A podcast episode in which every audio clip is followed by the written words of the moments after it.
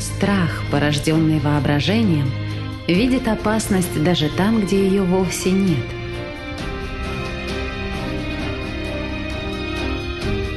Есть одна такая древняя восточная притча о страхе.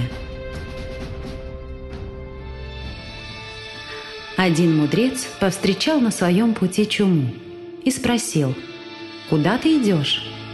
Она отвечает, «В большой город. Мне нужно уморить там пять тысяч человек».